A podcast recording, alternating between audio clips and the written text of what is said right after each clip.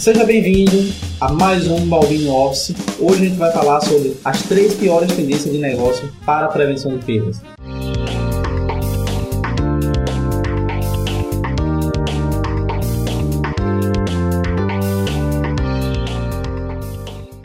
A primeira é a redução de treinamento. Os departamentos de formação e programas mudaram-se de um grampo para um luxo. Mas na economia de tempo e custos, que muitas vezes sacrificam reais suados que trabalhamos tão duro para ganhar, especialistas do setor estimam que quase 15% de todas as perdas são resultado de erros. Essas estimativas estão se tornando difíceis de defender. Em um ambiente onde as empresas estão relutantes em ganhar dinheiro, em educar os funcionários. O verdadeiro problema é que, sem uma base sólida, não sabemos se estamos nos movendo na direção certa. As causas da nossa perda e, principalmente, do nosso lucro em declínio, tornaram-se uma grande área cinza. Transferências e remessas podem ser mais processadas, os preços incorretos, resíduos ou danos são mais tratados e procedimentos inadequados abrem as portas para violações de nossas normas e procedimentos, de proteção de mercadorias e de dinheiro. Realmente, a única maneira de saber a diferença entre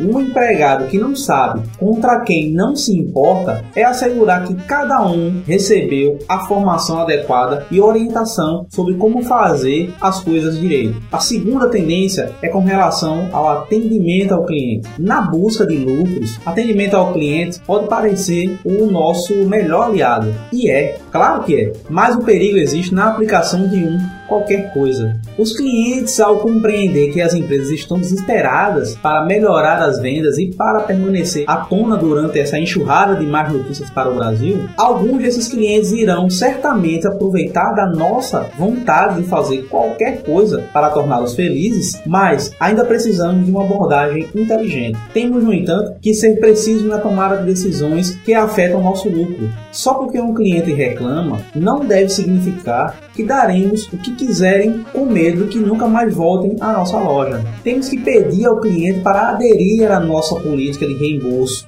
tais como ter o seu recibo em mãos, o seu cupom fiscal, ficar dentro do prazo de retorno, não colocar cargas excessivas sobre os produtos, entre outras políticas que devem ser cumpridas.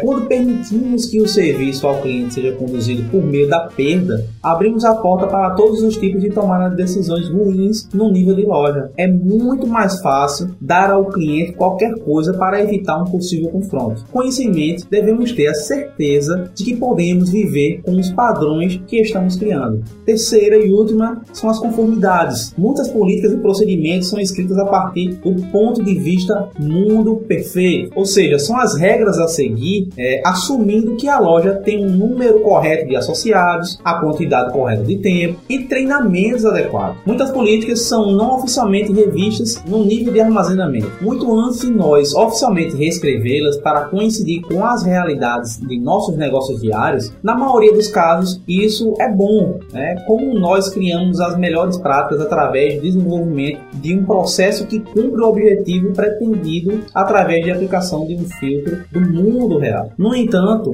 também pode ter resultados muito ruins quando as mudanças são projetadas para a razão errada. Quando não temos pessoal suficiente ou tempo para completar as coisas da maneira correta, muitas vezes aceitamos atalhos com consequências inesperadas. Por exemplo, a redução do pessoal significa que temos de aceitar uma única assinatura para um reembolso, por exemplo. A única assinatura significa que não há verificação real de um cliente ou confirmação de um retorno legítimo daquela mercadoria. A velocidade significa que não podemos realmente verificar item ou quantidades corretamente, afrouxando, no caso, o controle do processo, abrindo as portas para o abuso. A economia de hoje apresenta muitos desafios para as empresas, mas para sobreviver aos altos e baixos hábitos de compra do consumidor, a redução de custos certamente vai separar os vencedores dos perdedores. Escolhas inteligentes, no entanto, irá determinar se esses esforços são suficientes ou se, no final, eles apenas fazem a final mais dolorosa.